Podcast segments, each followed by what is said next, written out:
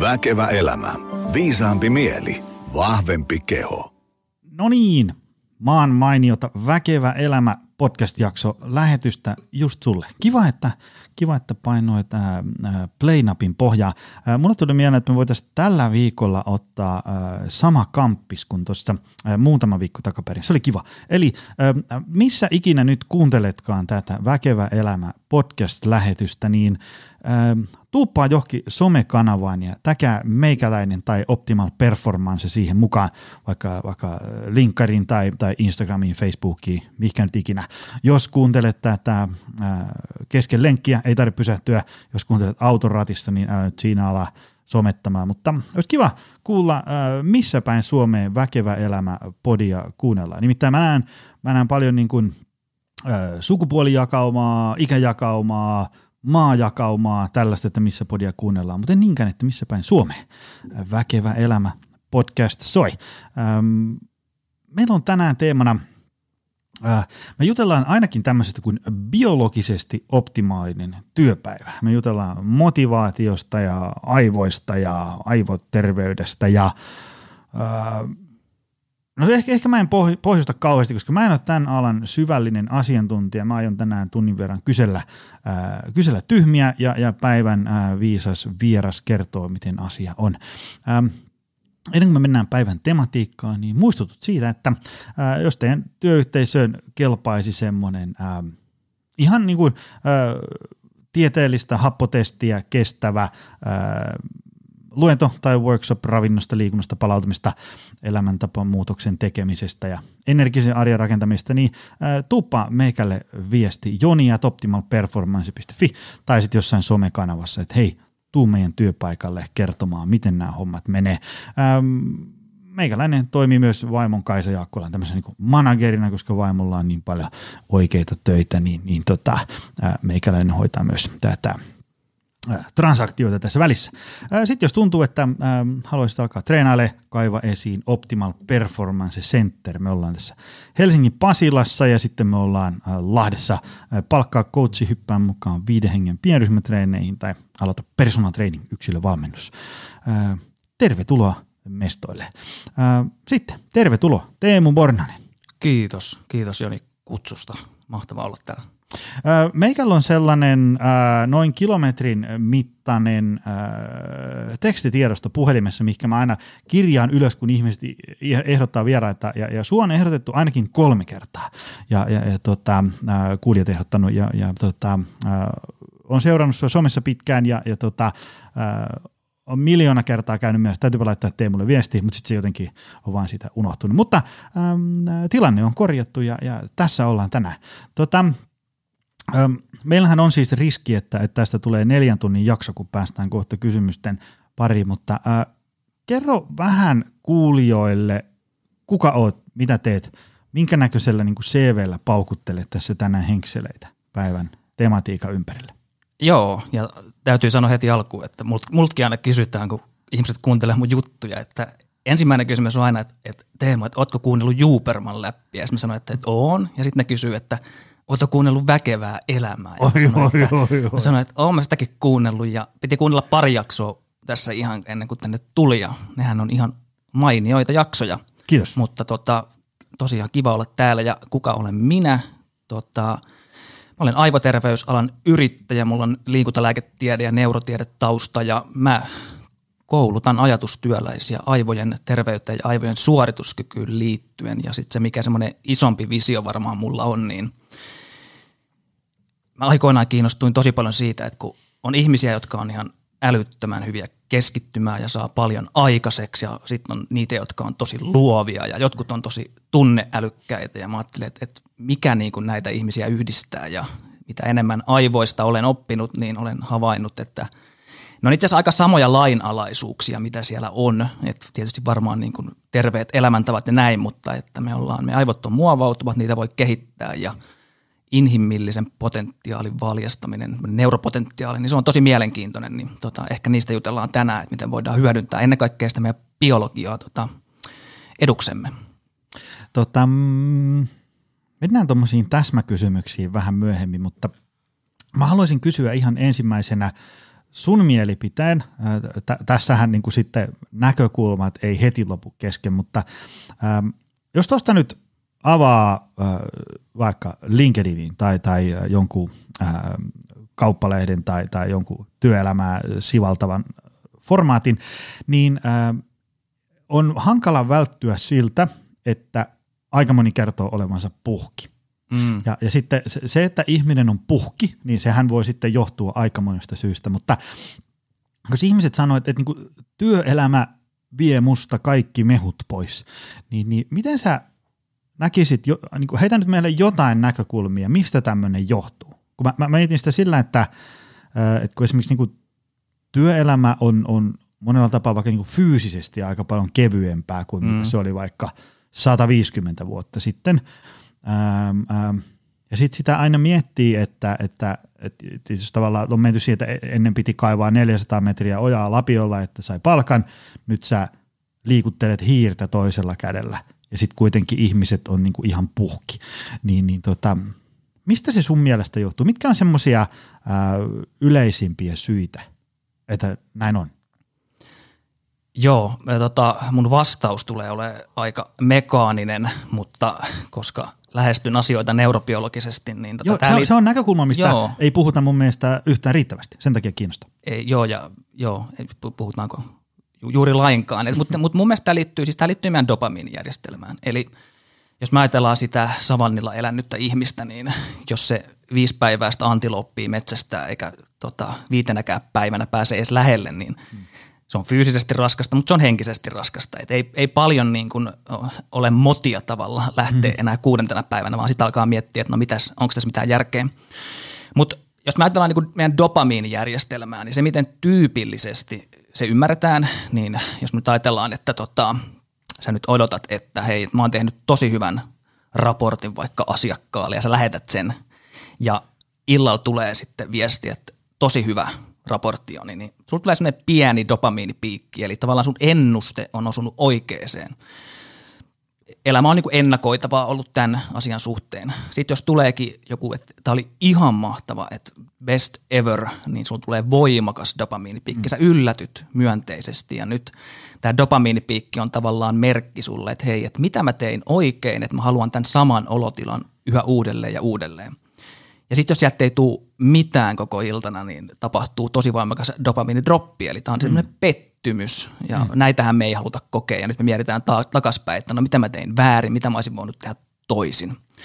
Ja mun mielestä niin kun, jos mä ajatellaan hyvää elämää, niin se on näiden kolmen tunnetilan tasapainoilua, koska mehän koostumme soluista ja lopulta kaikki palautuu tuonne neurotransmitteritasolle, eli meidän odotukset vaikuttaa todella paljon siihen, että miten tämä dopamiini meidän kehossa, meidän aivoissa ja ennen kaikkea dopamiinin järjestelmä käyttäytyy.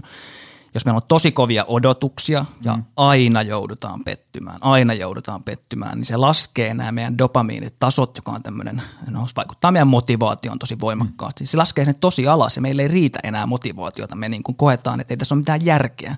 Mm jos me saadaan jatkuvasti onnistumisia, niin sitten me haetaan lisää ja lisää ja lisää, mm-hmm. että et, et, et, tienaat sen 100 tonnia yrittäjänä vaikka vuodessa, niin sä haluat seuraavana vuonna 200, sitten sä haluat 300, 400. Mm. Ja tämäkään ei ole terve tilanne.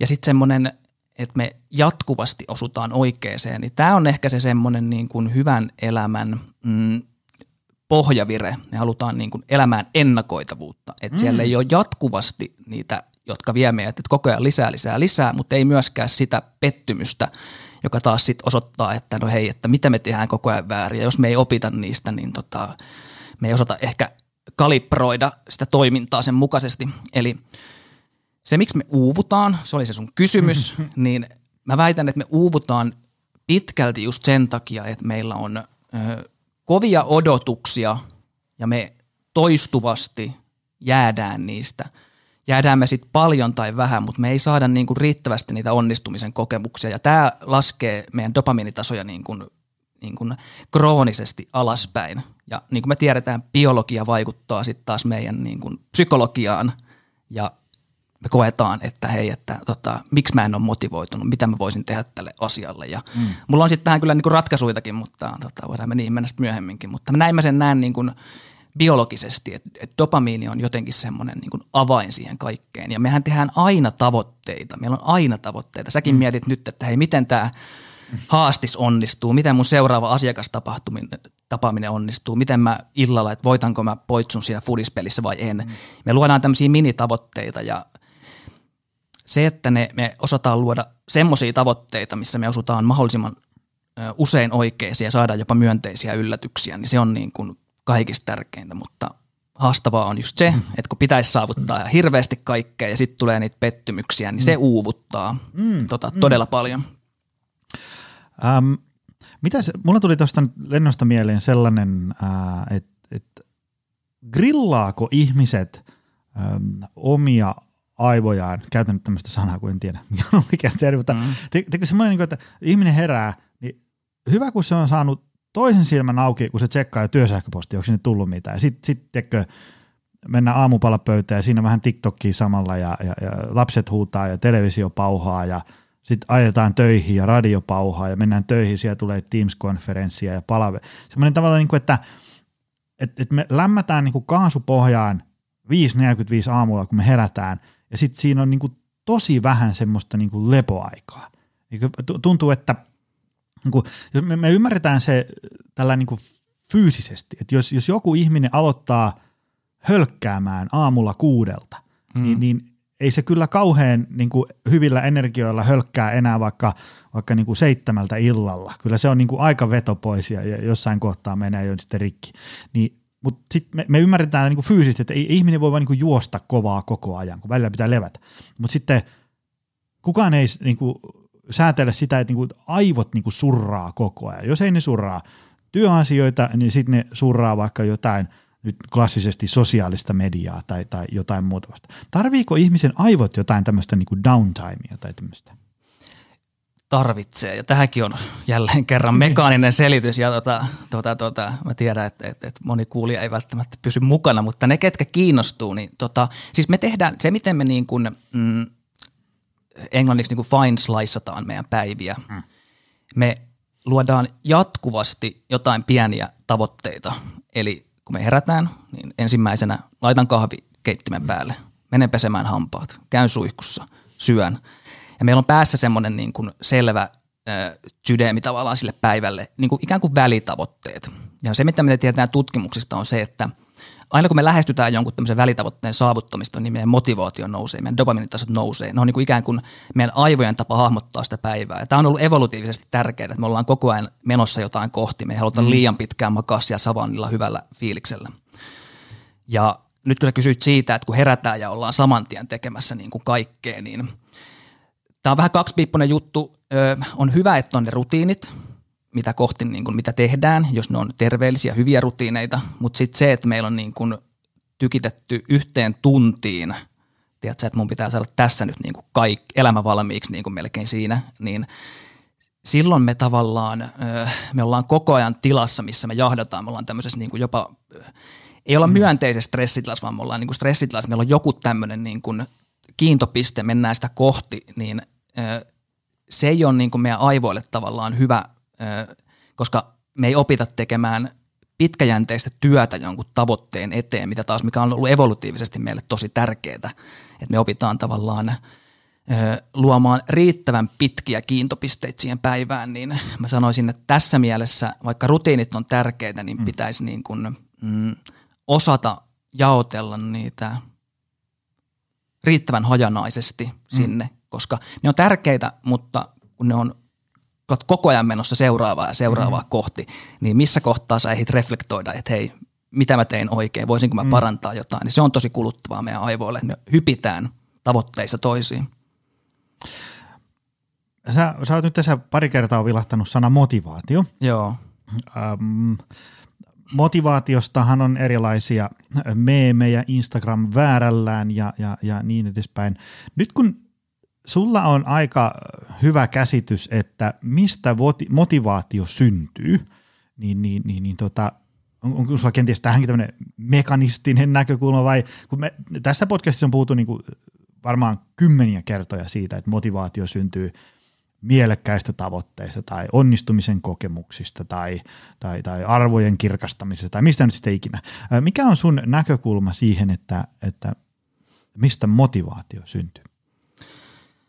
Joo, tota, mm, lääketieteen Nobel-voittaja Erik Kandel sanoi joskus, että jos haluaa ymmärtää niin aivoja, niin pitää ottaa tarkastelun näkökulmaksi. Yksi hermosolu kerrallaan, niin tota, tietyllä tavalla motivaatiokin, mua alkoi kiinnostaa ihan valtavasti se, että et joo, että me motivoidutaan eri asioissa, mutta tavallaan sä saatat tehdä tylsää tehtävää ja sitten yhtäkkiä motivaatio vaan droppaa kesken tehtävän. Mm. Sä huomaat, että en mä edisty, mitä, mitä tässä niinku tapahtuu. Että tämähän tuntuu aluksi tosi kivalta, mutta nyt ei. Niinku, ja tämmöistä niinku tapahtuu, me voidaan mm, psyykata itseämme, motivo- me saadaan yhtäkkiä joku motivaatiopiikki. Ja hyvä esimerkki voi olla tämmöinenkin, että me lähdetään juoksemaan tonne kevyen liikenteen väylälle, tuntuu tosi raskalta aluksi, mm. mutta sitten me otetaan, niin kuin, että me oli lyhtypylväs kerrallaan. Mm.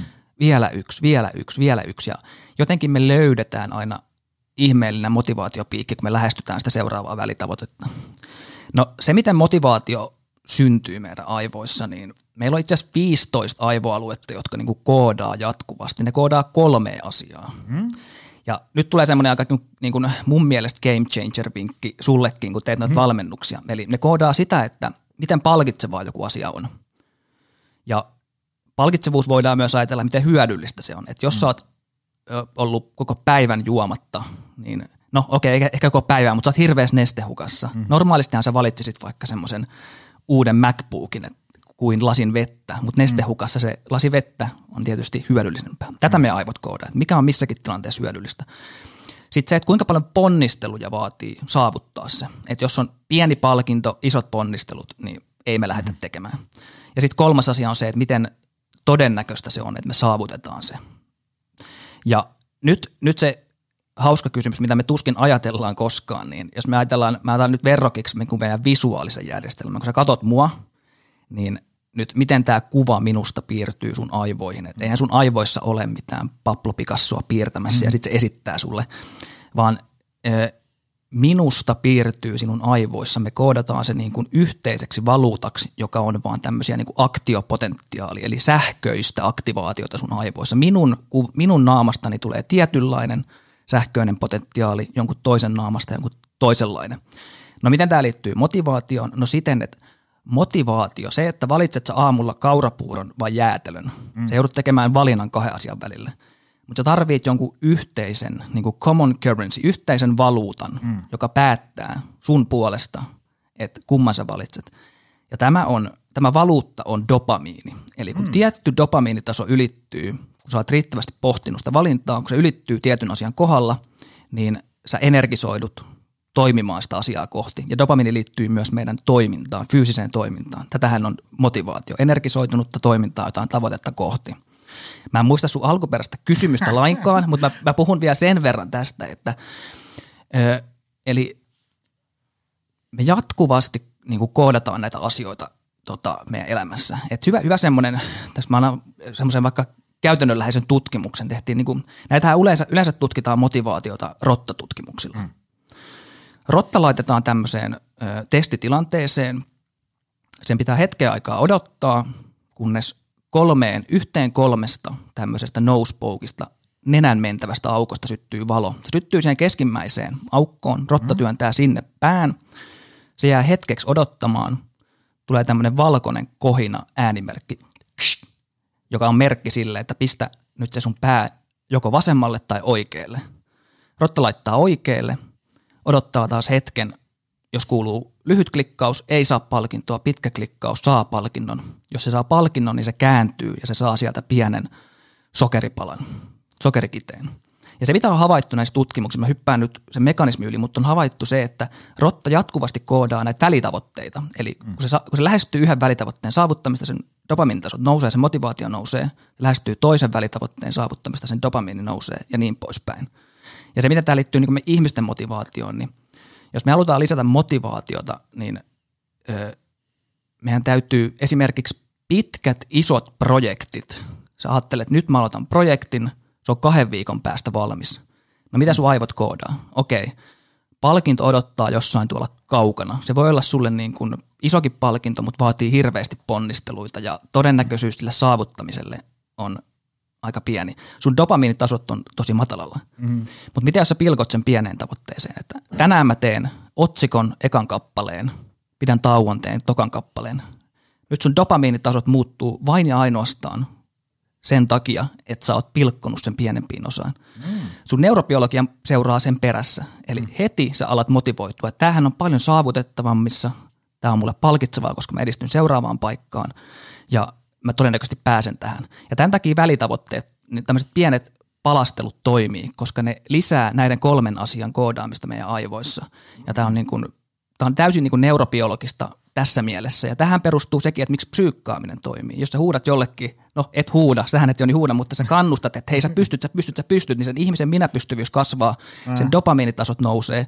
Jos sä lisäät jonkun asian merkityksellisyyttä, niin taas kerran sen asian palkitsevuus kasvaa ja se liittyy meidän dopamiinitasoihin.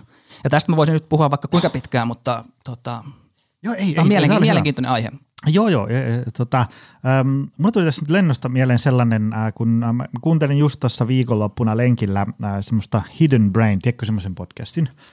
On kuullut, joo. joo. Se, se, on niinku, se on hyvä ja e, tota, mä laitan sen jakson tonne show notesihin. Se, se oli tästä, sä tiedät vaahtokarkkitestin. Joo. Se, se kun oli, oli pieniä lapsia, joille oli silleen, että, että, että jos et syö selitän kuulijoille lyhyesti, mm. äh, jos et nyt ota vaahtokarkkia, niin sitten saat vähän päästä kaksi vaahtokarkkia. Sitten äh, kun otettiin semmoisia lapsia, jotka pysty tähän, niin kuin, että okei, mä, en, mä jätän nyt tämän kivan jutun väliin, kun mä saan sitten myöhemmin enemmän, sitten niitä seurattiin joskus 30 vuoden päästä ja huomattiin, että ne, joilla oli ikään kuin heittomerkissä itsekuria, niin ne pärjäsivät sitten elämässä paremmin ja näistä. Mm. Niin sitten siinä oli tämä haastateltava spekuloi sillä, sillä äh, sitä tutkimusta sillä tavalla, että että siellä nyt tulee pahasta ulkomuistista, mutta kuitenkin siellä ei huomioitu kauheasti esimerkiksi näiden äh, tutkittavien lapsien tämmöistä niin sosioekonomista tilaa. Eli, eli tarkoittaa niin sitä lyhyesti, että et, et, jos siellä oli, oli niin vaikka lapsia, jotka, joilla, joilla ei ollut niin kuin semmoista ikinä semmoista hyvää tulevaisuuden näkymää. Mm. Jos niin oli tekö sillä, että, että nyt toi sanoo, että mä saan, mutta mistä mä tiedän, että mm. mä saan – niin sitten ne saattaa tarttua siihen yhteen vaahtokarkkiin, koska no nyt mä saan nyt ainakin se yhden, koska ei ole niin kuin kauhean hyvää tulevaisuuden näkymää, ää, niin, niin tota, siitä, siinä podcastissa ainakin mulle itselle jäi sellainen mielikuva, että, että, että motivaation ja, ja sitten tämmöisen jonkun niin kuin itsekurin tai, tai selkärangan tai tämmöisen vaikeiden päätösten tekemisen näkökulmasta olisi aika tärkeää se, että ihmisellä on semmoinen luottamus siihen, että, että tämä vaivalloinen ja kova duuni, mitä mä tässä nyt on tekemässä, niin tämä kannattaa, koska siellä jossain tulevaisuudessa on sitten niinku ainakin hyvin todennäköisesti jotain hienoa odottamassa, mutta jos on ihminen, joka on hyvin semmoisessa näköalattomassa tilassa, sillä ei ole vaikka ollut ikinä mitään semmoisia esikuvia tai se ei ole ikinä saanut mitään onnistumisen mm. kokemuksia, niin ehkä sillä voi olla aika hankala tarttua sitten sellaiseen. Kyllä, ja tuota, toistan itseäni me aivot koodaa kolmea asiaa, kun me et jos, et sä, jos et sä ole motivoitunut, jos, et, jos, jos sä kysyt vaikka asiakkaalta, että mistä kiikastaa, niin se on kol, jo, jostain näistä kolmesta asiasta kiinni. Se ei koe, että se asia on tavoittelemisen arvoinen, mm. siinä ei ole riittävästi merkitystä. Se ei koe, että sillä on ö, riittävästi joko kyvykkyyksiä tai se ei pidä todennäköisenä, juurikin tässä mainitsemassa esimerkissä, että mm. pystyykö se saavuttamaan sitä. Mm. Tai sitten ponnistelujen suhte saa mm. siihen tavoitteeseen on, on liian kova. Ja näihin kolmeen asiaan voidaan vaikuttaa, että kannustamalla, mm. luomalla merkitystä siihen tai vaikkapa välitavoitteiden avulla tekemästä siitä mm, joko helpompaa tai niin, että se ihminen kokee, että hei mun minäpystyvyys riittää tähän. Mm, mm. Välillähän se on niin, että me haetaan vaikeita haasteita, eli se itsessään jo luo sitä palkitsevuuden mm, mm. arvoa. Eli tämä niin kun, mä vaan lähestyn tätä sen takia näiden kolmen kysymyksen kautta, koska kun me ihmiset ollaan aika monimutkaisia olentoja, mm. mutta sitten kuitenkin siellä on aika semmoisia, voisiko sanoa, meille kaikille yhteisiä lainalaisuuksia, niin mun on helpompi hahmottaa niin omaa motivaatiota, että miksi mä en ole innostunut kirjoittamaan tätä tehtävää just nyt. Mm. Ja sitten mä huomaan, että okei, että – tämä on mulle kyllä merkityksellistä, mutta tämä tuntuu niin sirpalemaiselta. Okei, mm, no nyt mä mm. teen tästä nämä välitavoitteet. Mä kirjoitan siihen, että hei, kirjoita tunti tai kirjoita eka kappale. Nyt siitä tulee jo heti mulle paljon. Mä koen, että hei, tämä on saavutettavammissa oleva juttu ja tämä on mulle niin kuin, tämä ei vaadi niin paljon ponnisteluita tänään.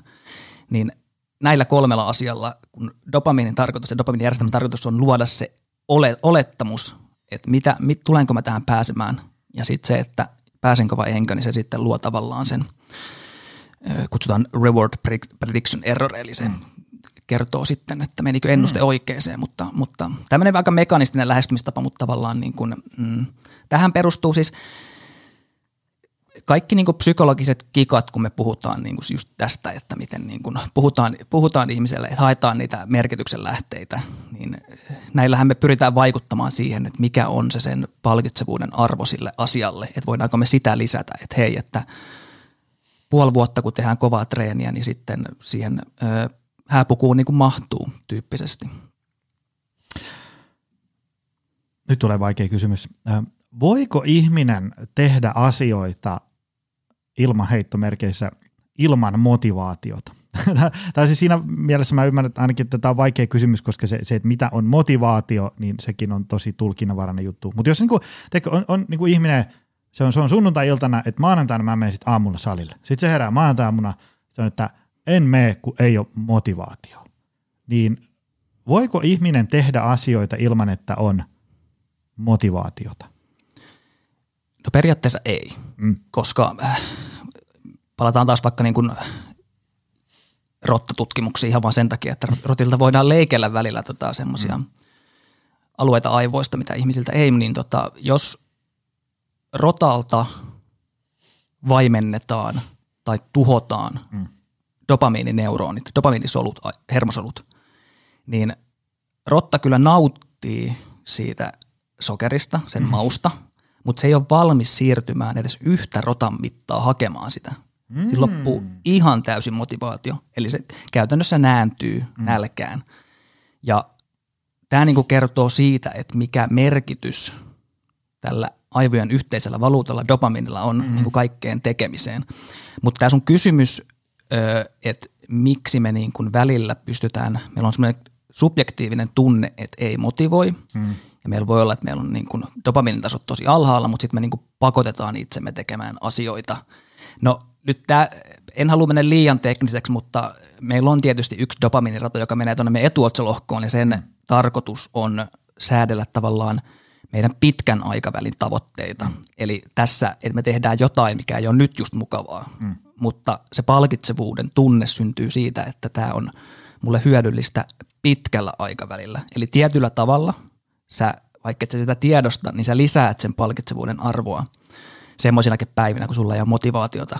Mutta ehkä se, se mun käytännön vinkki on jotenkin aina se, että mitä paremmin me ymmärretään meidän aivoja, niin sitä vähemmän me joudutaan tekemään just tämmöisiä, niin kun me taistellaan biologiaa vastaan, me otetaan mieluummin mm. se biologia tueksi, mm, että, mm. että miten mä voisin helpottaa tätä asiaa tai lisätä tämän mer- ö, palkitsevuutta. Uh, um, Mutta sen verran sanon, että siis, siis motivaatio liittyy kaikkeen, ihan mm. kaikkeen. Mm. Jopa niin kuin meidän keskittymiskyky on niin kuin suurimmaksi osaksi motivaatiota. Kerro siitä vähän. No tästäkin on mielenkiintoisia, siis mä palaan tälleen, me aina puhutaan, mä itse asiassa kysyin tuossa LinkedInissä joskus taannoin, että onko motivaatio enemmän psykologista vai biologista? Mitä vastaisi Joni? Onko se Onko enemmän motivaatio biologista vai psykologista? Ähm, Tämä on vähän kompa, mutta mut nyt niinku, intuitiivisesti mä oon pohtinut tätä paljon ja nyt tältä istumalta, ähm, kun mä esimerkiksi vaikka dikkaan, tiedätkö Robert Sapolskin, semmoinen stressitutkija. Joo, tu- se on niin kuin, joo, tiedän. Ähm, sen tavallaan, mun mielestä se kirjoittaa semmoista kirjaa tällä hetkellä kuin uh, Determined, eli se argumentoi paljon sitä vastaan, että ihmistä, ihmisellä ei ole – sellaista vapaata tahtoa, kun me usein Joo. tykätään ajatella, että ihminen voi vain niin tyhjiössä päättää täysin, mitä se haluaa, vaan niin kuin, että, että biologia jyllää siellä taustalla aivan hirvittävän vahvasti, niin, niin mä vastaan, että, että biologia. Joo. Olla, että meni väärin. Ei, ei, tähän ei ole oikeaa. Mua, mua vaan kiinnostaa tämä, mä sen takia sitä kysyn, kysynkin tuolla, että koska kiinnostaa se, että miten ihmiset näkee sen, koska mm. jos, jos me nähdään se niin kuin puhtaasti psykologisena, niin mm. eihän me niin kuin ymmärretä edes tapoja, joilla me voidaan biologisesti lisätä motivaatiota. Mm, mm. Mutta sitten mietitään vaikkapa niin kuin ADHD-lääkkeitä. Ritalini, Adderall, jota niin kuin käytetään myös niin kuin parantamaan kognitiivista suoritusta, on ollut mm. paljon juttuakin näistä. Ja se, mitä tutkimuksissa on havaittu, niin nämä jostain kumman syystä lisää meidän keskittymiskykyä. Mm. Ja mitä ikinä se sitten tarkoittaakaan, mutta se tarkoittaa jotenkin, että me pystytään prosessoimaan jotain visuaalista ärsykettä niin, että me suljetaan muita ärsykkeitä. Mutta tätä ei mm. oikein selitetty vielä kovin tarkasti, mitä se dopamiini todellisuudessa tekee. Mutta nyt tutkimuksissa on havaittu, että todennäköisesti se, että kun me saadaan vaikkapa mm, no vähän epäluontaisin menetelmin lääkkeelle nostettua dopamiinitasoja voimakkaasti, niin meistä tulee silloin herkempiä ottamaan riskejä. Ja tämä mm. tarkoittaa sitä, että kun meidän dopamiinitasot on tosi korkealla, niin me ollaan valmiimpia työskentelemään kovia kognitiivisia ponnisteluja vaativien tehtävien parissa. Ja mietipä, että mitään ei ole tapahtunut sun psykologiassa, kukaan ei ole tullut psyykkaamaan sua. Se tehtävä on edelleen ihan yhtä tylsä, mitä sun pitäisi tehdä, mutta yhtäkkiä keinotekoisesti, kun sun dopamiinitasoja nostetaan, niin tämä muuttuukin mielenkiintoiseksi. Mm, mm. Ja se, että me voidaan erilaisilla behavioraalisilla tekniikoilla lisätä meidän dopamiinitasoja, vaikka kahvia juomalla tai kahvia odottamalla tai mm. kylmäsuihkuilla tai liikunnalla, niin me ei tarvita aina sitä semmoista niin kuin tunnin itsepuhetta, että miksi tämä on tärkeää, vaan me voidaan ottaa se biologia tukemaan. Mm. Se ei ratkaise kaikkea, mutta me voidaan ottaa, ottaa se tukemaan sitä meidän psykologiaa. On kaikilla oma merkityksensä, ne lisää sitä dopamiinia, mutta tämmöisillä biologisilla tekijöillä on tavallaan niin kuin, se luo sen pohjavireen, se mm. aiheuttaa niitä dopaminin nousuja, mutta mut, mut, ehkä jotenkin just tämä, että niin kuin mystisesti meillä aina tulee niitä äh, motivaatiopiikkejä ja se pystytään ihan niin kuin mittaamaan tuolta meidän niin kuin dopamiinitasoista. Öm, me vaihdettiin tuossa viestejä ennen kuin tulit tänne vieraaksi, niin yksi homma oli tämmöinen, mistä oli tarkoitus puhua. Miksi ajatustyöläisiä tulisi valmentaa kuin huippuurheilijoita? Öö, kerro tästä. Se, että, että tota, kun tuodaan huippuurheiluasioita työelämään, niin se aiheuttaa närästystä aika monella, koska se on tavallaan semmoinen, niin kuin, että tämä on työelämää eikä urheilua ja niin edespäin. Minkä takia kuitenkin olisi hyvä valmentaa? No mä urheiluanalogiosta tykkään muutenkin aina sen takia, koska tota, urheilu on lähellä sydäntä, mutta ja urheiluvammojen parissa tuli joskus tehty tota, hommia, niin tota, sitä kautta mä tavallaan mm. rupesin ajattelemaan, että siis kognitiivinen suorittaminen, sanotaan vaikka tämmöinen niin syvä työ, missä sä oot, teet 90 minuutin jaksoissa tosi, tosi tota, vaativia luovia hommia, niin sehän on aikamoinen mentaalinen ponnistus. Ja okei, me helposti ajatellaan niin kuin tämmöistä Iivo Niskasta tonne tota, pakkaseen hiihtämään, mutta kyllä monessa urheilulajissa se on tosi mentaalista, että mm. no, tarkkuus ammutaan vastaavaa, mutta et se päivittäinen ponnistelu, se on ensinnäkin todella raskasta meille. Meidän pitää niin kuin pystyä hyvään suoritukseen. Yleensä yritykset haluaakin, että tehdään niin kuin päivittäin huippusuorituksia. Siitähän mm. meille tavallaan palkkaa maksetaan. Että vähintään semmoinen niin kuin keskivertosuoritus pitäisi joka päivä tehdä. Että ei sinne voi tulla joka päivä, niin kuin, että on ollut taas festareilla koko viikonlopun, vaan että pitää niin kuin valmistautua. Ja sitten esimerkiksi tämän sun äh, salin nimi, niin Optimal Performance Center. Mm. No siinähän tulee jo niin kuin paljon semmoista, mitä pitää niin kuin työelämäänkin, että miksei meillä ole yritys, yrityksissä tavallaan ajatella sitä, että miksei tämä ole tämmöinen Optimal Performance Center. Että meillä olisi niin kuin, otetaan se fyysinen puoli huomioon, otetaan psyykkinen huomio, puoli huomioon, lähestytään niin kuin, että mitkä ovat niitä psykologisia kikkoja, mitkä ovat niitä neurobiologisia kikkoja, mitkä ovat niitä sosiologisia kikkoja. Ja me, meillä on paljon semmoista, en mä sano, että suoraan niin kuin urheiluvalmennuksesta haettaisiin nyt vinkkejä, että pitäisi tiedätkö laittaa niin kuin urheiluvalmentajat one-to-one coachingiin, mutta että haettaisiin sieltä niin kuin se ajattelutapa, että hei, että tämä on oikeasti tosi kovaa tämä päivittäinen duuni, mitä ihmiset tekee. Ja siellä on semmoisia, jotka haluaa löytää tapoja tehdä se kovempi ja kovempi suoritus. Tätä, tästä me aina puhutaan, että pitää kehittyä. Ja miten me niin kuin kehitetään ihmisiä paremmin kuin huolehtimalla heidän niin kuin aivoistaan ja kehostaan ja näin poispäin, niin mä haluan, että tämmöinen, tämä mentaliteetti tuotaisiin niin kuin työelämään. Että et se ei ole vaan sitä, että tiedät sä, että mä nyt tuun tänne vähän istuskelemaan ja mm. juomaan kahvia, vaan että se on oikeasti, se on todella kova mentaalinen suoritus ja me ollaan tosi puhki niin kuin välillä työpäivän mm-hmm. jälkeen, mutta ei se ole välttämättä huono asia. Eihän me meitä harmita, jos me ollaan salitreeninkin jälkeen puhki, että kunhan me vaan niin kuin palaudutaan ja tehdään ne asiat niin kuin fiksusti.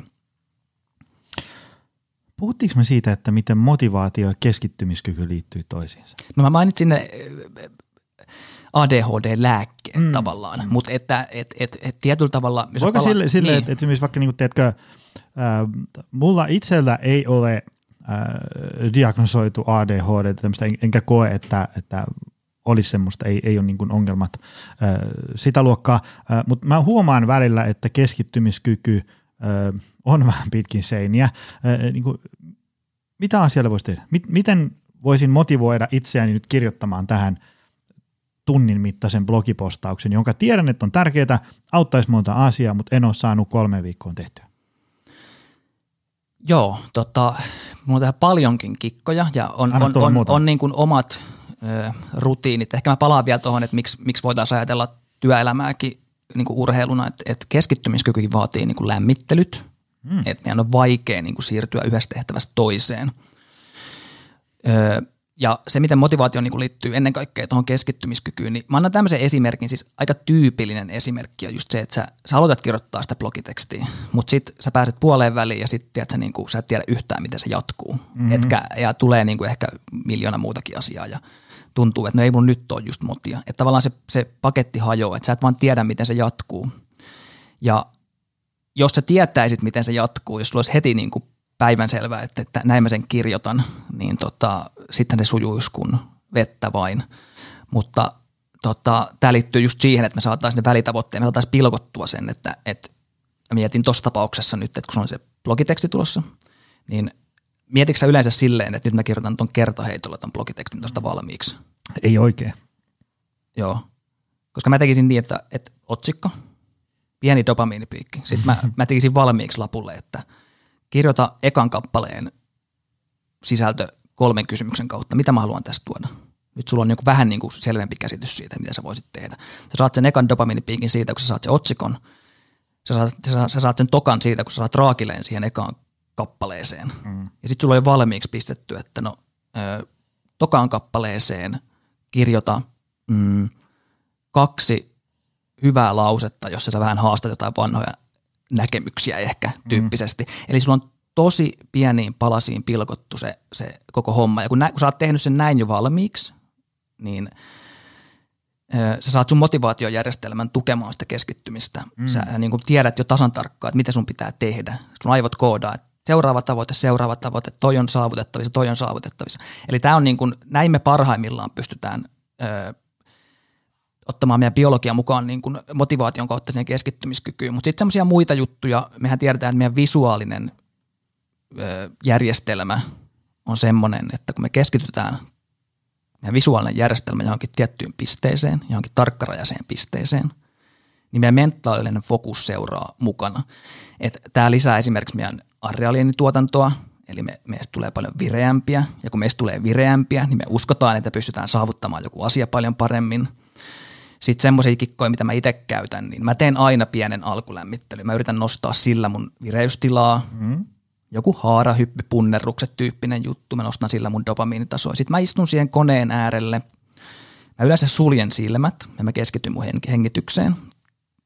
Mindfulness, meditaatioharjoitusten tiedetään lisäävän tämmöistä niin kuin tietoista tarkkaavuisuuden siirtämistä siihen hetkeen – näin mä pystyn myös rauhoittamaan mun kehon. Et jos mä oon sen liikunnan jälkeen tosi ö, ylivireä tai mä oon mm. juonut viisi kuppia kahvia, niin mun on, mm. mun on hyvä olla vireä, mutta mun on hyvä ra- rauhoittaa keho. Eli pieni alkulämmittely, istu siihen koneen tai seiso koneen ääreen, sulje silmät, rauhoita keho, rauhoita autonominen hermosto, tee sitä niin kuin minuutin verran. Hyvä harjoitus päivittäin, se auttaa sua palauttamaan. Aina kun lähtee hengityksestä, karkaa ajatus, niin palauta hengityksen. Sitten avaa silmät ja alat tuijottaa vaikka jotain pistettä siinä sun tietokoneen ruudulla. Tämä voi tuntua tyhmältä, mm. mutta tässä on tarkoitus sulkea ne ulkopuoliset ärsykkeet pois. Eli nyt sä nostat tavallaan, se on vähän niin kuin sä olisit metsästämässä jotain antiloppia, eli sä keskität mm. johonkin tiettyyn paikkaan, niin sun mentaalinen fokus seuraa perässä. Sä huomaat yhtäkkiä, että hei, että nyt mun katse onkin tässä tietokoneen ruudulla. Ja yleensä nämä on semmoisia, että näin me saadaan se meidän neurokemia sinne tota, mm. tukemaan sitä meidän asiaa. Ja sitten tietysti kaikki näet laitetaan niin kuin kilpailevat ärsykkeet piiloon, koska kun me ollaan vire, vireässä tilassa, dopaminivoittoisessa tilassa ja me ollaan niin kuin, että jes, nyt, nyt on kiva tehdä juttuja, nyt mä rupean tekemään. Ja sitten kun on puhelimet ja kaikki muut siinä, niin sä oot itse asiassa hyvin herkkä kaikille mahdollisille ärsykkeille. Ja mm. just tämän takia ne pitäisi niin kuin laittaa piiloon tota, mm. siitä. Mutta tämmöinen energisoidu ja sitten yritä löytää se sopiva, syvä tila sille keskittymiselle. Ja siihen voi käyttää moniakin tekniikoita sitten.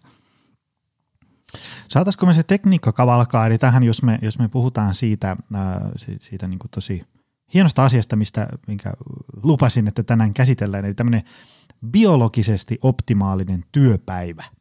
Mitä, mitä se niin kuin siitä ihan heräämisestä uniterveysrutiineihin, kuten mainitsin, miten tämmöinen optimaalinen päivä menee? No, tämäkin on varmaan tosi yksilöllistä ihan vaan sen takia, että, että kun ollaan niin erilaisissa arkirytmeissä, mutta mä itse asiassa kiinnostuin tästä, mä luin semmoisen artikkelin, missä tutkittiin, että miten pitäisi eläintarhaa suunnitella simpansseille tota, tämmöiset niin luonnonmukaiset olosuhteet, niin mä ajattelin sitten, että jos mulla olisi niin kuin vaikka Jonille pitäisi tehdä tämmöinen biologisesti optimaalinen työpäivä, että se saisi hommat aikaiseksi, mutta että tavallaan niin kuin se tukisi sitten mm, aivoterveyttä ja sitä kautta sitten niin kuin pitkäikäisyyttä, niin mä sanoisin, että ensimmäinen asia, mä, mä oon pilkkunut oman aamurutiinin, siinä on semmoinen ensimmäinen kymmenen minuutin slotti, eli mä otan aamut aika rauhallisesti. Kyllä mäkin sen puhelimen nappaan ja luen sieltä jotain niin kuin uutisia, koska sitten mä laitan sen puhelimen yleensä pitkäksi aikaa pois, mutta mä pistän silleen, että, että kymmenen minuuttia mä annan itselleni sen ajan, mutta sitten mä yritän saada itseni ylös, koska se muuttuu sitä vaikeammaksi ja vaikeammaksi, koska sä alat heti miettiä, että nyt on paljon muutakin tässä, mitä voisi tehdä ja näin poispäin ja selata sitä puhelinta. Kun mä oon noussut, niin tota, yksi sellainen myytti, minkä voisin tässä murtaa, koska mä edelleen kuulen tätä niin paljon, niin mä ajattelin, että nyt kun mä pääsen tänne, niin mä tämän murran. Mutta se liittyy tähän niin kuin ison lasin vettä juomiseen. Mä itse asiassa juon tosi ison lasin vettä. Mulle tää on niin kuin semmoinen, että tää saa jopa mut niin kuin nousemaan sängystä. Se ei perustu niinkään siihen, että se puhdistaisi tai – ei me olla oikeastaan nestehukassakaan aamulla hirveästi. Et vaikka se virtsa on vähän keltaista, niin ei se siitä johdu, että se on nestehukkaa. Muutenkin me ollaan juotu pitkään aikaa. Mutta iso lasi vettä on ihan hyvä, koska sitten se auttaa meitä valmistautumaan siihen kognitiiviseen suorittamiseen, mikä laskee, jos me ollaan vähänkin nestehukassa. Mutta kun mä oon saanut nämä tehtyä, niin sitten seuraa oikeastaan semmoinen mun, niin kun, tämä on semmoinen, minkä mä sanoisin, että, ja moni on tästä vinkistä tykännytkin, koska tämä on no monelle tämä on helppo, monelle tämä on vaikea, mutta täl, täl, tässä on niin paljon niin kuin sitä, mikä tukee meidän biologiaa. Ja se on niin kuin, että me lähdetään ulos heti aamusta. Ja tämä perustuu ihan vaan siihen. Mä en tiedä, onko sulle niin kuin, jos sanoit vuorokausirytmi ja sen säätely, niin ootko kuinka perillä, mistä puhutaan? Onko tullut vastaan? Kyllähän siihen on törmännyt. Ja, ja mun mielestä se on, se on aika tärkeä asia. Joo. Ja meillähän on niin kuin, on oikeastaan niin, että, että tavallaan on ollut hyvä, että me ollaan tiettyynä aikana vuorokaudesta pystytty säästämään energiaa, mm. eli öisin, mm. ja olemaan aktiivisena tiettynä aikana päivästä. Ja meidän kaikki kehon toiminnat menee tämän mukaisesti. Mm. Ja meidän jokaisessa kehon solussa on tämmöisiä kelloja, No niissä ei ole mitään näyttötauluja eikä viisareita, vaan ne on tiettyä proteiinia, mitä valmistetaan ja hajotetaan, ja se kertoo meille sitten heräämisen tarpeesta ja unen tarpeesta. Ja nämä pitää aika hyvin niin kuin tämän 24 tunnin rytmin, mutta jos me ei saada tiettyjä ulkoisia tämmöisiä tahdistajia, mä kerron niistä kohta, niin nämä alkaa jätättää nämä kellot. Mm. Eli jos me elettäisiin jossain maan alla pimeässä, niin pikkuhiljaa päivä päivältä se alkaisi jätättämään se kello. Mm. Ja kun kaikki meidän kehon hormonaalinen säätely, jopa meidän metapolia, meidän vireystila on säädetty tämän 24 tunnin mukaisesti, niin se olisi hyvä saada tahdistumaan optimaalisesti. Ja paras tapa tahdistaa nämä kellot, paras tämmöinen tahdistaja on auringonvalo. Mm. Ja ihan vaan sen takia, että, että on harvoja asioita, tuskin mitään muuta kuin auringonvalo, joka on ollut niin säännöllinen maapallon historiasta lähtien, että se on tullut ja noussut. Ja auringonvalos ennen kaikkea sininen valo – se johtuu siitä, että kun me ollaan eletty veden alla, mm. niin se sininen aallon pituus on ollut se, mihin me ollaan opittu reagoimaan. Mm. Eli nyt mä oon siis pyytänyt kaikkia, että kun heräätte aamulla, niin noin puolen tunnin sisällä pitäisi olla ulkona. Mm. Te voitte olla parvekkeella tai te voitte lähteä kävelyllä. Se auringonvalo tulee, se tulee meidän verkkokalvon kautta. Eli silmä on se, joka ottaa se auringonvalon vastaan. Se menee verkkokalvon takaosaan. Siellä on tämmöisiä erityisiä soluja, jotka löydettiin vasta 2000-luvun alussa. Niitä kutsutaan melanopsiinisoluksi. Tämä melanopsiini tulee siitä, että solun pinnalla on tämmöisiä melanopsiiniksi kutsuttuja reseptoreita. Hmm. Auringonvalo kun saapuu sinne, se vaikuttaa näihin reseptoreihin. Sen jälkeen se viesti menee tonne meidän keskelle meidän aivoja hypotalamukseen. Siellä on tämmöinen suprakiasmaattinen tumake. Se on niin kuin kapellimestari ja se lähettää viestin kaikille meidän soluille, että nyt on aamu, nyt puskekaa kortisolit huippuun. Se on hyvä asia aamulla. Mm. Puskekaa ö, tota, kaikki meidän ruoansulatuselimistö käyntiin, että nyt me halutaan se vireystila nostettua. Jos me ollaan pimeässä, niin tämä tulee vasta paljon paljon myöhemmin. Ja se mikä mm. hyöty tästä on, okei me saadaan auringonvalosta nimenomaan sitä dopamiinia, meidän adrealiinitasot nousee, meidän vireystila nousee, mutta nyt kun me ollaan tahdistettu heti aamusta se kello, niin se tarkoittaa sitä, että meillä alkaa nimenomaan tämä proteiinin tuotanto, nämä viisarit tikittämään heti sieltä aamusta, jolloin meidän unen tarve ilmenee aikaisemmin tulevana mm. yönä. Eli aamuinen kävely ulkona on itse asiassa parhaimpia tapoja säädellä meidän unirytmiä.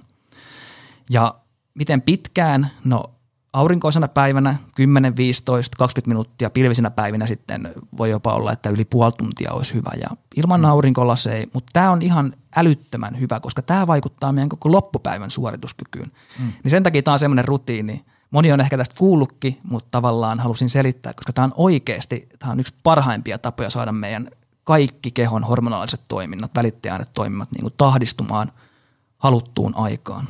Mm.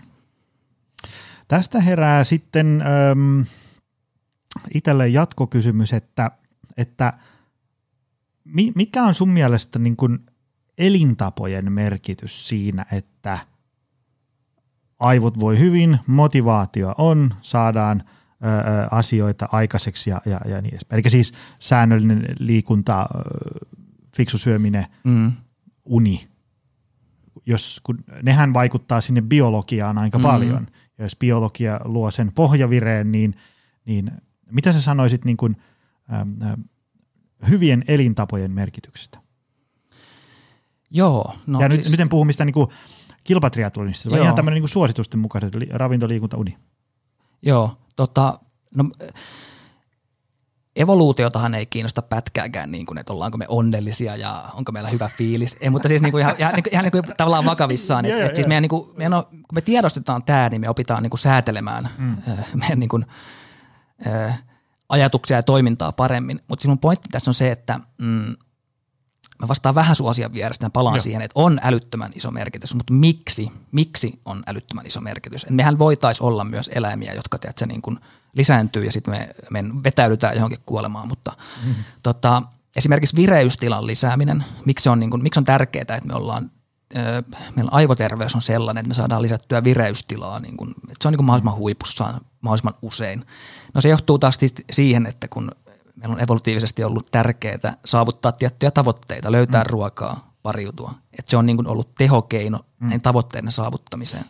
Samoin kuin hyvän olon saavuttaminen. Mm. Ei siitä ole meille evolutiivisesti mitään niin kuin hyötyä muuta kuin se, että me halutaan saavuttaa se tila ja ne asiat, mm. mitkä johtaa siihen, niin niitä me halutaan tehdä enemmän. Mutta hyvän olon saavuttaminen on taas ollut meille evolutiivisesti tärkeää sen takia, että se on luonut meille sen tunteen, että hei, että tässä niin kuin, ö, elämässä on järkeä ja että mulla on järkeä lähteä tuonne metsästämään, koska se tuottaa mulle tuloksia ja näin poispäin.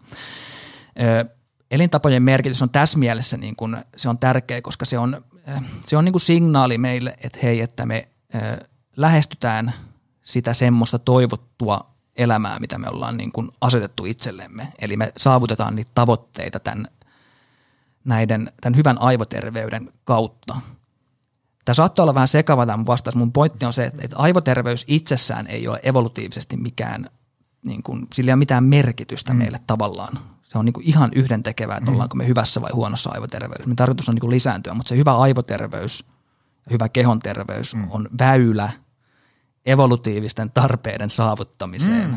tietyllä mm. tavalla. Että se on niin kuin signaali meille, että hei, että tota, et, et niin kuin me saavutetaan asioita. Toisin sanoen hyvät elämäntavat auttaa meitä saavuttamaan asioita, jotka tuottaa meille hyviä fiiliksiä. Ehkä mä sen näin tiivistäisin. Mm. Saat johonkin slaidille tuon laitettua. Siitä erään se. Joo. Öm, biologisesti optimaalinen työpäivä, päästiin vasta siihen aamuun, kunnes mä ehdin keskeyttää sut. Jatketaan. Joo, tästä tulee pitkä jakso, mutta tota, tota, joo. Mutta Anna mennä vaan, joo, tämä on hirveän tärkeä. Joo, mutta, mutta, mutta auringonvalo, siis tästä puhutaan mun mielestä vähän. Et, et toki niin kun jos, jos kuuntelee niitä tiettyjä podcasteja, niin tähän varmaan törmää, mutta halusin selittää tämän sen takia, että, että tämä on niin kun, mm. ö, välillä tulee sitten semmoista, että okei, että no kyllä mä lähden ja tota, sitten sit kun ei ymmärrä kuinka, kuinka tärkeää se on, niin sitten ihmetellään, kun ei, kun ei löydä vireystilaa päiviin. Mutta sitten kun mä tuun sieltä, ö, niin – mulla se on yleensä kahvi. Et, et semmoista aamupalaa, ö, en ole niinku ravitsemusasiantuntija, mutta on yrittänyt perehtyä näihin paljon ja itseäni viisaampia on jutellut, mutta jos ajattelee sirkadianisen rytmin kannalta, niin aamupala tunnin päästä heräämisestä olisi niin kuin, silloin meidän ruoansulatuselimistö on herännyt parhaiten. Ja uusissa tutkimuksissa on havaittu, että niin kuin proteiinin syöminen aamulla olisi hyvä, koska keho pystyy käsittelemään sitä paremmin. Eli ei välttämättä semmoinen vihersmoothie, banaani ole se optimaalisin, jos mm. tavoitteena on niin kuin vaikka sitten lihasmassan kasvattaminen tai ylipäätään se, että saadaan niin kuin riittävästi proteiinia, niin se voisi olla hyvä siihen aamuun. Mitäs muuta? No kahvi, kahvi, kahvi on jännä siinä mielessä, että kahvin odottaminen jo lisää meidän motivaatiota. Eli ihan siis sekin, että miksi me tehdään hommia. Joillekin niin kuin se, että kun lopettaa kahvijuonnin, niin yhtäkkiä aamuhommatkaan ei enää maistu. Ja me aina puhutaan paljon siitä, että kun me yhdistetään se kahvi siihen tekemiseen, että se on se, mutta mitä sekin sitten tavallaan niin kuin tarkoittaa, että, että me haluamme mennä vielä sinne molekyylitasolle, mutta se liittyy tavallaan siihen dopaminin lisääntymiseen, että se, me yhdistetään se niin kuin lisää meidän motivaatiota. Mulla on joskus, mä tykkään kylmäsuihkuista aamuisin. Öö, eikö se ole niin, että menestyjät menee, monelta siellä avannossa pitää olla, mutta, mutta, mutta siis avanto on siis, siis se, mitä se tekee, niin se auttaa, lämmi, se auttaa nostamaan meidän kehon lämpötilaa heti mm. aamusta. Ja tätähän me halutaan aamusta. Eli kun meidän ö, ihon lämpötila laskee, niin meidän kehon sisälämpötila paradoksaalisesti nousee, koska mm. se ihon lämpötila viestii, että hei, meillä on kylmä, niin me halutaan nostaa sisälämpötilaa. Ja tämä auttaa meitä heräämään vielä paremmin. Ja se, mikä kylmissä suihkuissa on, mä teen tämän siis vaan sen takia, mä tiedän, että tämä kuulostaa monelle tämmöiseltä, että onko tämä tämmöistä biohakkerointia, mm. mutta siis se on aika halpa yksinkertainen työkalu, nopea pikainen suihku, ja jos sä saat sillä herätettyä kropan tosi hyvin, niin why not do it? Mutta, no, riittääkö semmoinen niin, niin kylmää, kun suihkusta tulee, ja kauan siellä pitää olla? No, tämä on myös hyvä niin kuin, tämmöinen, mitä onko tämä oikea sana, mutta stressilääke, koska mm. kun sä kestät sitä kylmää, niin se tavallaan auttaa sua sit kasvattamaan sitä resilienssiä myös niin kuin mm. muuhun stressiin. Mm. Mutta en mä mene antaa tähän, tässä on myös ekologiset syyt, en mä siellä halua pitkään tiedätkö, mm. viettää, mutta semmoinen niin kuin, että mulla jää semmoinen vähän vilponen olotila, musta se on niin kuin ihan parasta. Ja mä teen tätä ehkä niin kuin kolme neljä kertaa viikossa, että en ihan joka päivä, mä en siihen habituoidu sit liiaksi, mutta mä, mä huomaan sen niin kuin vaikutuksen tosi voimakkaasti. Ehkä mä otan semmoisen niin kuin minuutin verran, öö, en mä sanoisi, että ihan jääkylmässä se voi olla jopa niin kuin – siinä voi jopa niin kuin pyörtyäkin, jos aloittaa heti sillä, että lähtee kokeilemaan sitä tasoa, mutta että semmoinen minuut, minuutin mittainen ei aiheuta vielä sitä, että verisuonet supistuisi liiaksi, että tavallaan se ei pääsisi, tulisi niin kuin tavallaan sitten niin kuin niitä negatiivisia vaikutuksia. Ja avannossa en käy, mutta ne, jotka käy, niin tietää varmaan, että mikä heille toimii. Mutta sanotaan, että minuutin suihku, puolen minuutin visiitti voisi olla semmoinen hyvä herättely siihen – koska sillä me saadaan, me saadaan nimenomaan adrealiiniin lisättyä. Mm. Tähän me mm. halutaan aamulla, että meidän vireystila voi lisääntyä. Joo, se, se, silloin kun siellä tulee käytyä, niin kyllähän sitä joka kerta miettii, että ei vitsi, täällä täytyisi käydä kyllä useammin avantohommat. Joo, ja mä niin uskon, että täällä on niin tämmöisillä jutuilla voi olla niin ihan kansanterveydellisiäkin mm. vaikutuksia, että tavallaan löydetään niin kuin, ö, helppoja, halpoja keinoja yhä mm. useammalle jotenkin, just ei, jos ei muuta, niin herättää se kroppa heti aamusta, koska se sitten vaikuttaa siihen loppupäivän mm. tekemiseen ja siihen, miten me syödään ja miten vireitä me ollaan. Ja nyt me tiedetään vähän enemmän tästä biologiasta, niin me tiedetään, että sehän vaikuttaa niin kuin kaikkeen mahdolliseen sitten se, että miten me saadaan dopamiinitasoja ja vireystila nostettua siinä aamulla. Kyllä. Missä Mut, kohtaa biologisesti optimaalista työpäivää nyt, nyt mennään? No mä, no mä, mä olisin niin kuin tässä vaiheessa, mä olisin aloittamassa nyt sen kahvikopin right, kanssa sitä right. ekaa niin kuin työjaksoa. Mm. Paljon puhutaan tämmöisistä ultradiaanisista rytmeistä, eli me pystyttäisiin keskittymään 90 minuuttia kerralla.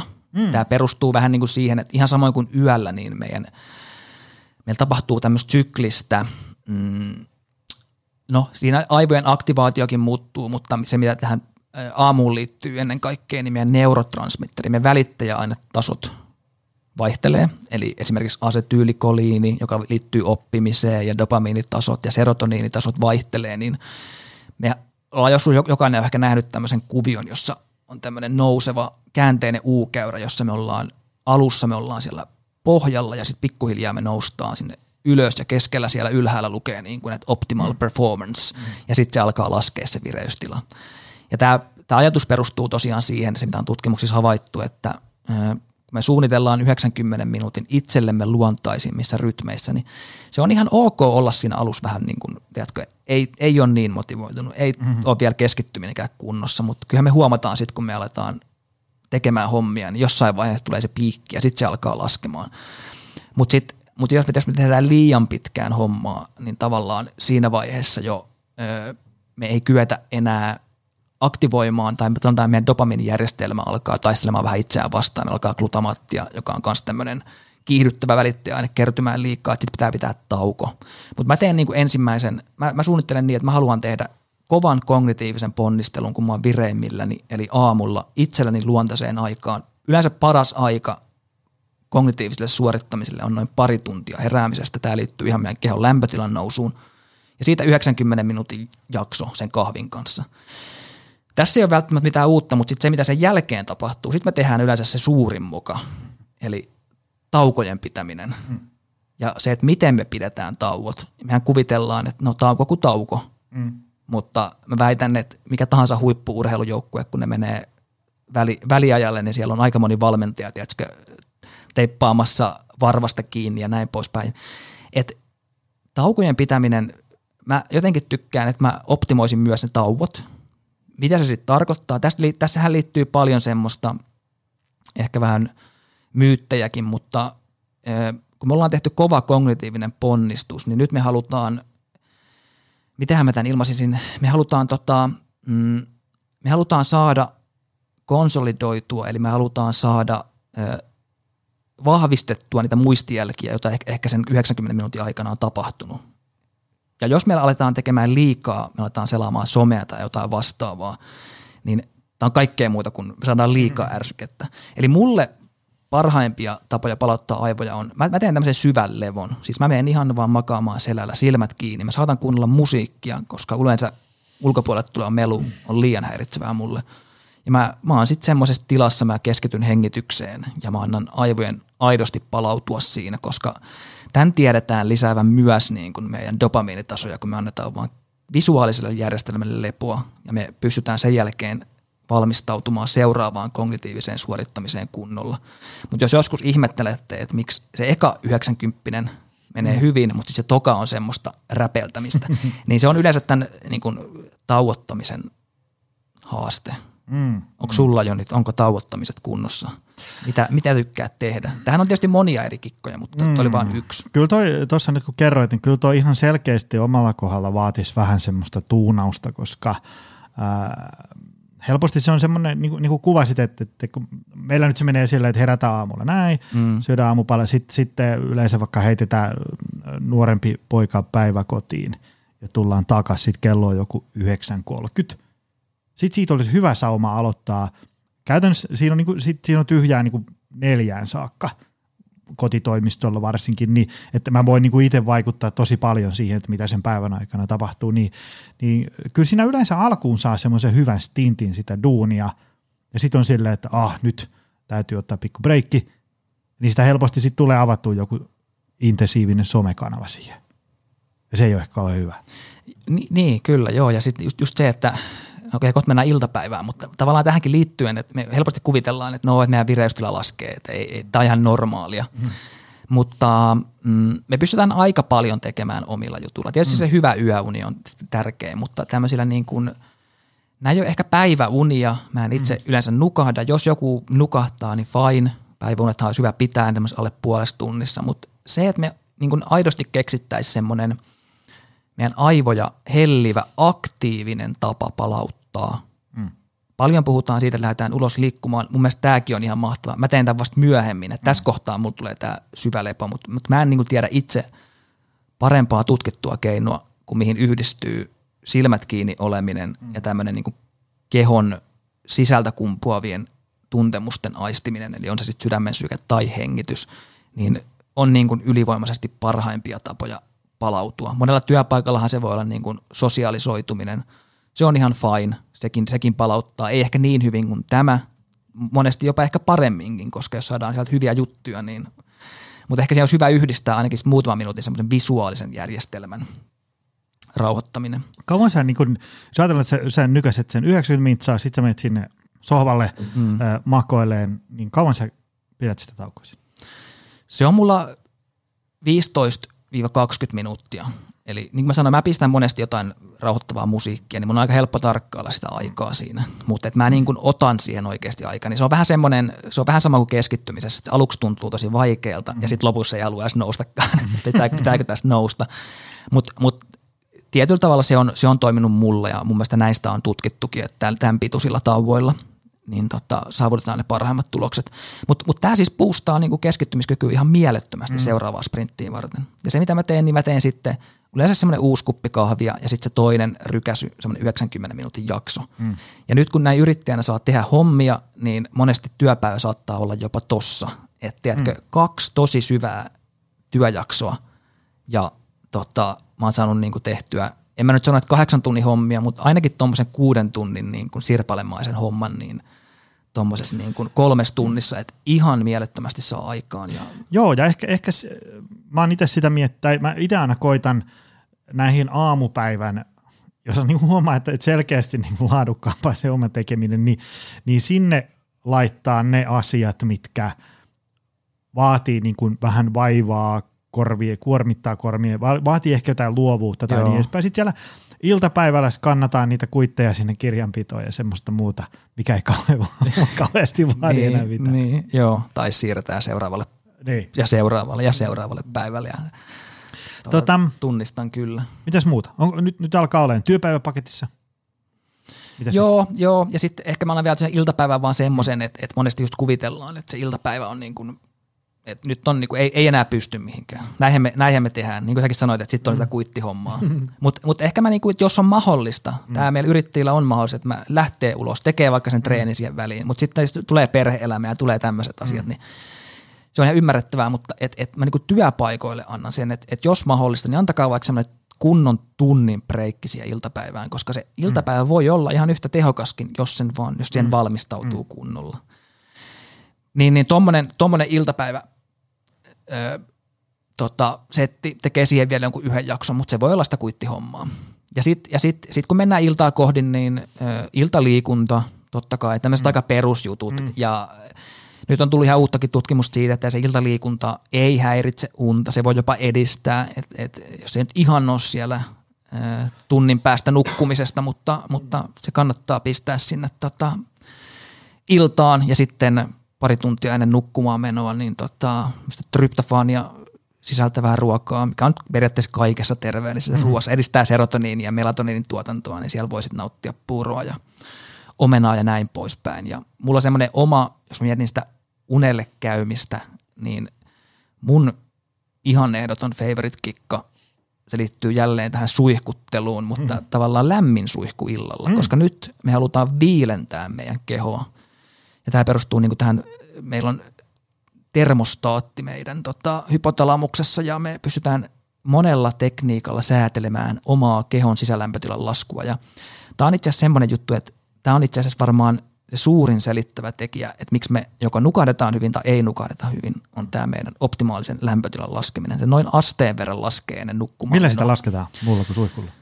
Öö, sitä voi laskea itse asiassa vähän paradoksaalisesti, niin jalkakylpy on aika hyvä. Jalkakylpy, jos otetaan vaikka lämmin jalkakylpy, mm. niin me saadaan sitä kautta tota, laskettua sisälämpötilaa. Ja sitten tietysti Tämä on vähän tämä on yksilökohtaista, koska mm. mä en tiedä, nukutko sukat jalassa vai ilman sukkia? Ää, ilman sukkia. Nukkuuko Kaisa ilman sukkia vai sukat jalassa? Öö, ilman sukkia taitaa. Joo, joo.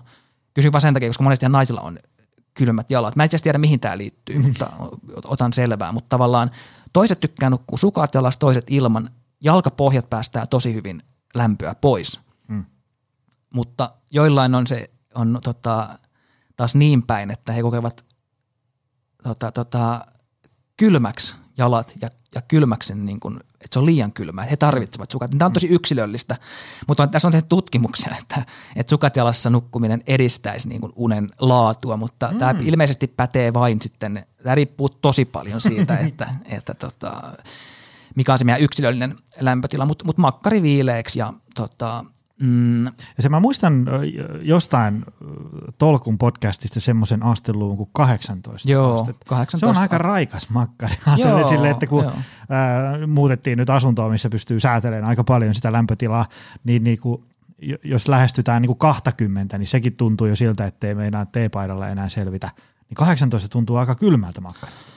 Joo, ja sitten ja sit se, se, se, miksi me käytetään peittoa, mm niin sehän on kaikilla eläimillä on jonkinnäköistä tämmöistä nesting, se on niin kuin pesän, pesän te- mm. rakennusjutut ja laitetaan niin kuin, säädellään tätä ihon, ihon lämpötilaa, niin peitto on semmoinen, että sen avulla me joko voidaan lämmittää itseämme tai päästää lämpöä ja yleensä me vedetään niin kuin peittoa ylemmäs, että meidän jalkapohjat paljastuu, niin sieltä meitä lähtee sitten tarvittaisiin lämpöä ja sitten taas niillä, kenellä tuntuu, että on liian kylmänä se kehon sisälämpötila, mm. niin taas pistää peittoa vielä sinne jalka, jalkapäähän ja näin poispäin, niin se on, se on semmoinen yksi tapa. Ja sitten sen sanon vielä, unohtuu. Mulla on tässä, tässä olisi niin miljoona, miljoona, miljoona asiaa, ihan tosi yksityiskohtaista. Mutta niin kuin valo iltaisin, tästä puhutaan paljon. Mm. Et milloin pitäisi puhelin laittaa pois, miten voisi niin kuin säädellä sitä, ettei altistu valolle ja se herätä, niin tämä on, tää on itse asiassa todella niin kuin, mm, tämä on mun mielestä tärkein iltarutiini, siis ihan ehdottomasti että tavallaan yrittää mahdollisimman vähän altistua varsinkin sille siniselle valolle iltaisin, koska nyt meidän tavallaan nämä samat valoherkät solut, niin nämä, näistä on tullut tosi herkkiä sitä myöten, kun se iltavalastus on vähän vähentynyt, niin pienikin joku, tiedätkö, napataan puhelin kouraan ja ei ole mitään tota, yövaloasetuksia siinä, niin mm. tota, se saman tien niin kuin vaimentaa meidän melatoniinihormonin, eli tämän unta tukevan hormonin tuotannon, niin mä oon suositellut, että voi jopa vetää kevyet aurinkolasit iltaisin mm. päähän, jos niiden läpi näkyy, näkee hyvin katsoa vaikka telkkari, tai sitten hankkii niinku punaisia valoja kotiin ja käyttää niitä iltaisin. Mutta valaistusta kannattaa tosi paljon miettiä, varsinkin jos on niinku unen kanssa haasteita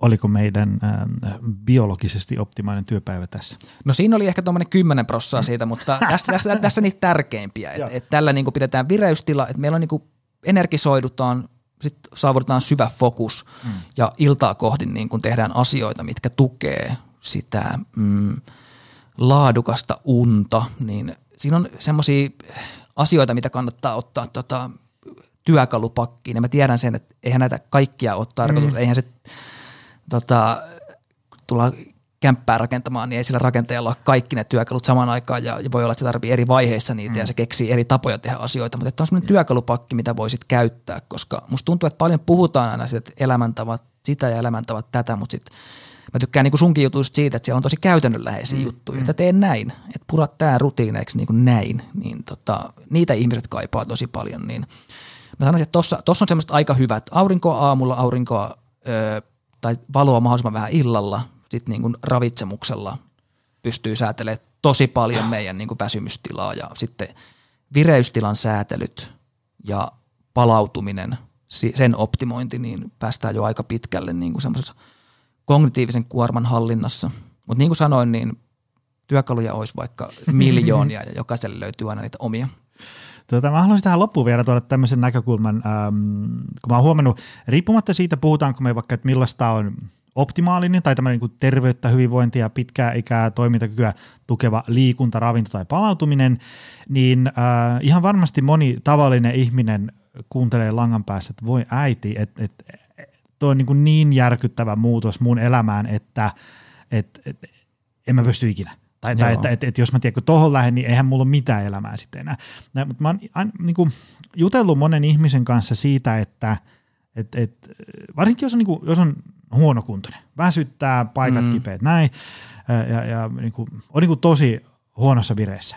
Ja, ja, ja niin tavallaan hyväksyi sen, että, että yksi merkittävä syy siihen, että on huonossa kunnossa, on se, että sä oot niin kuin aivan siellä ikään kuin tämmöisen niin kuin fiksujen elintapojen ja hyvän elämänrytmin niin kuin siellä toisessa päässä. Et se, mitä me tässä puhuttiin, oli edusti aika lailla tämmöistä niin kuin optimaalista ratkaisua, mm. niin sitten joku ihminen saattaa kuunnella, että, että mä teen muuten itse asiassa kaiken heittomerkeissä väärin. Et mä teen niin kuin just päinvastoin, mm. kun noi tyypit on tässä tunnin jutellut, niin äm, mä yleensä jotenkin koitan sen niin kuin poliittisen korrektisti esittää, että no ehkä yksi syy siihen, että sä oot huonossa kunnossa, on se, että ne elintavat on liusunut niin kuin ajan myötä sinne ihan semmoiseen niin kuin väärään laitaan, että se niin kuin, ei siitä oikein pääse yli eikä ympäri, että ne elintavat saattaa olla sellaiset, että ne ei vaan nyt niin kuin tule homo sapiens mm. nisäkkään hyvinvointia, että ehkä vaikka se hyvinvoiva arki kuulostaa aika hurjalta, että pitää tehdä aika iso muutos, niin ehkä se on se muutos, mikä pitää tehdä. Jos, jo, tavallaan, että jos, jos sä toivot jotain, niin sitten pitää niin kuin hyväksyä, että se, se toivottu tila tarkoittaa sitä, että aika paljon asioita pitää muuttua. Niitähän ei, nehän ei tarvitse muuttua niin kuin ensi viikolla, mm. mutta asettaa vaikka johonkin, niin että vuoden päästä mä elän näin. Ja mun kysymys kuuluu se, että, että onko niin kuin monen ihmisen elämä mennyt niin kuin sinne ikään kuin semmoiseen, että, että, että elintavat on semmoiset, että ei oikein voikaan voida hyvin. Joo, e, ehdottomasti. Et, et, mut, mut, ja, ja just, just se, että niin kun, ja, ja palatakseni tuohon, niin joo, tässä oli, tässä oli vaan niin kun tarkoituksena ottaa työkaluja sitten, mm. jokainen voi sovittaa siihen omaan elämäänsä, mutta ö, musta tuntuu, että se niin kun suuri haaste semmoisissa muutosprojekteissa, kun lähdetään tekemään, niin se voi olla myöskin se, että ei ole, niin kun, ei ole ehkä tietoa niistä semmoisista – hyvin hahmotelluista työkaluista. Eli mm. tavallaan, että olisi, niin kuin, olisi aidosti hyvin perusteltuja, että tee nyt ainakin tämä. Ja että miten se sitten pilkotaan semmoisiin osasiin, että saadaan se homma niin kuin rokkaamaan vaikka sen yhden työkalun avulla. Mutta mm. mä jotenkin niin kuin palaan tähän, että tässä on kysymys just siitä motivaatiosta. Mm. Eli miten, kun meidän odotukset vaikuttaa tosi paljon siihen, että miten me motivoidutaan johonkin asiaan, koska motivaatiojärjestelmä seuraa jatkuvasti, se koodaa sitä, mm. että lähestytäänkö me jotain tavoitetta mm. vai eikö me lähestytä. No mikä on se tavoite? No sehän on subjektiivinen se tavoite. Että se on sille ihmiselle, se on itse luonut jonkun tavoitteen. Mm. Ja nyt jos mä muutan, mietin elämäntapamuutoksia, niin meidän pitää oppia kalibroimaan niitä tavoitteita, koska se on se, mikä lisää sitä dopamiinijärjestelmää.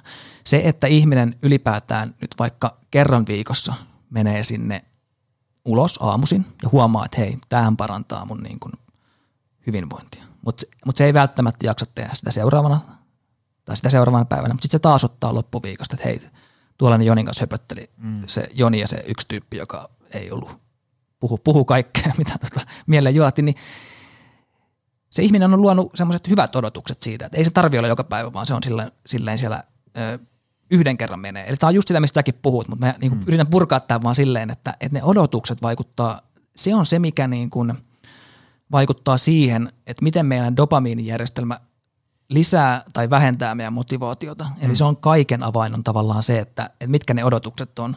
Ja mun se kysymys liittyy siihen tavallaan, että, että, että kun me ollaan siellä tosi ääripäässä ja sitten halutaan jotenkin, niin kuin, että, että täytyykö me ottaa vaan jotain niin kuin itseämme niskasta kiinni, niin nyt se kysymys kuuluu, että – mitä tämä itseään niskasta kiinni ottaminen tarkoittaa kullekin henkilölle subjektiivisesti. Jollekin se tarkoittaa sitä, että se saa itsensä kerran viikossa ulos, toisille se tarkoittaa sitä, että se saa kolme kertaa.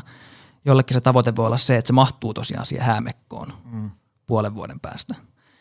Ja nyt kun se alkaa tekemään, nyt se aivot koodaa jatkuvasti sitä, että edistynkö mä tässä, lähen, lähenenkö mä tota itselleni subjektiivista tavoitetta. Jos ei, niin pienemmät odotukset. Mm-hmm. Jos se ylittää ne, niin isommat odotukset. Mm. Eli tota, ei, ihmisten ei tarvitse ajatella näin mekaanisesti mm-hmm. kuin minä ajattelen, mutta mä yritän niin kun, mun mielestä, jos mä ajattelen sen näin, niin mä löydän usein semmoisia konkreettisia työkaluja ihmisille mm. tätä kautta. Mutta en mä tiedä, vastasinko mä kysymykseen, vai kyllä, vastasinko kyllä. Niin kysymyksen vierestä kuin voi, niin kuin ei, tapana, ei, tapana ei. usein on. Mä itse en edes muista kysymystä, mutta vastaus Joo. oli hyvä. Ja, ja niin kuin, äh, se, sä nyt puhun paljon tästä niin kuin tämmöistä mekaanisista – näkökulmista tavallaan, että, että dopamiini sitä ja tätä ja poistetaan mm. näin ja sitten käy näin. Tämä on tosi mielenkiintoinen näkökulma, koska ää, mun mielipide on se, että niistä ei puhuta riittävästi ja sitten kuitenkin ne jyllää siellä taustalla, haluttiin me tai ei. Joo, ja tota, sanoit äsken, että kysyt tähän lopuksi, mutta mennään vielä sen verran. Mä, mä, siis, mä, mä, mä, niin kun, mä, mä vaan tykkään siitä, että me ajatellaan, että meidän elämähän muodostuu myös sen mukaisesti. Eli mä annan nyt tämmöisen esimerkin, että mä tästä nyt niin kun, kohta katson, että, että, että millä junalla mun kannattaa lähteä tuonne keskustaan. Sitten mä niin suunnittelen sen reitin, että okei, että mä hyppään metroon, mun pitää kävellä tonne, sitten mä käyn kaupassa ja mä teen näin. Ja mä pilkon mun koko seuraavan tunnin setin niin kuin pieniin osasiin. Ja sitten mulla on tietty aikataulu, että, että okei, mun pitää ehtiä asemalle tohon kellon aikaan, jotta mä ehin tonne. Ja nyt kun mulla on kiintopiste, se seuraava mulla on se juna-aikataulu. Nyt mun dopaminijärjestelmä alkaa, tota, ö, se alkaa niin kuin seuraamaan sitä, että onko mä, edistynkö mä kohti sitä tavoitetta, onko mä ajoissa, onko mä ajoissa, onko mä ajoissa, onko mä ajoissa. Mä ehin sinne junaan, mä saan pienen odotetun piikin, jes, ehdin. Jos mä olisin ehtinyt huomattavasti aikaisemmin, niin mä olisin saanut positiivinen yllätys. Sitten se alkaa taas koodaamaan sitä seuraavaa tavoitetta. Nyt mun pitää olla kohta metrossa, ehinkö, ehinkö, ehinkö kello, käy, ehinkö.